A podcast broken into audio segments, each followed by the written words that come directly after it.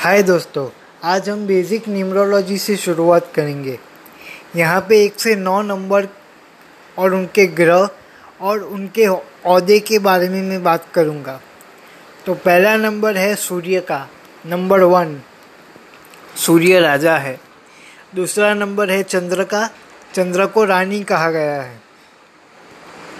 तीसरा नंबर है गुरु का, गुरु को बृहस्पति, यानी कि टीचर कहा गया है। मास्टर कहा गया है।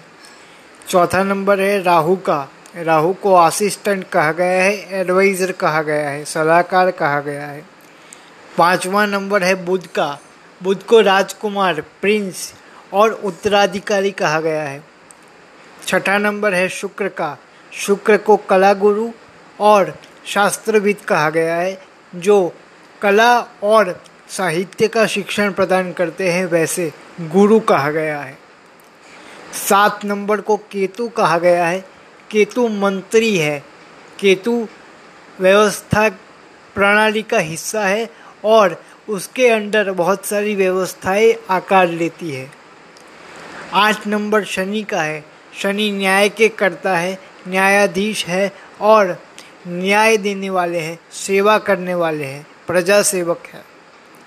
नौ नंबर सेनापति का है। जो युद्ध में राजा की सहाय करता है। और नौ नंबर का कारक है मंगल।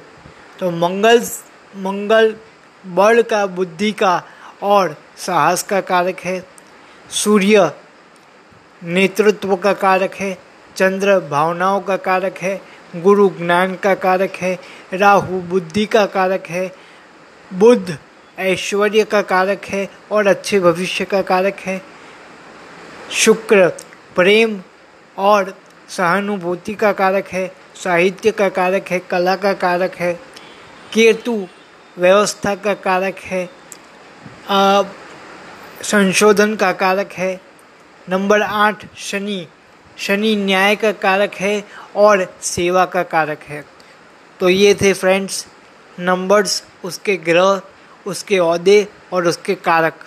नेक्स्ट पॉडकास्ट में हम बेसिक न्यूमरोलॉजी के बारे में और बात करेंगे। धन्यवाद।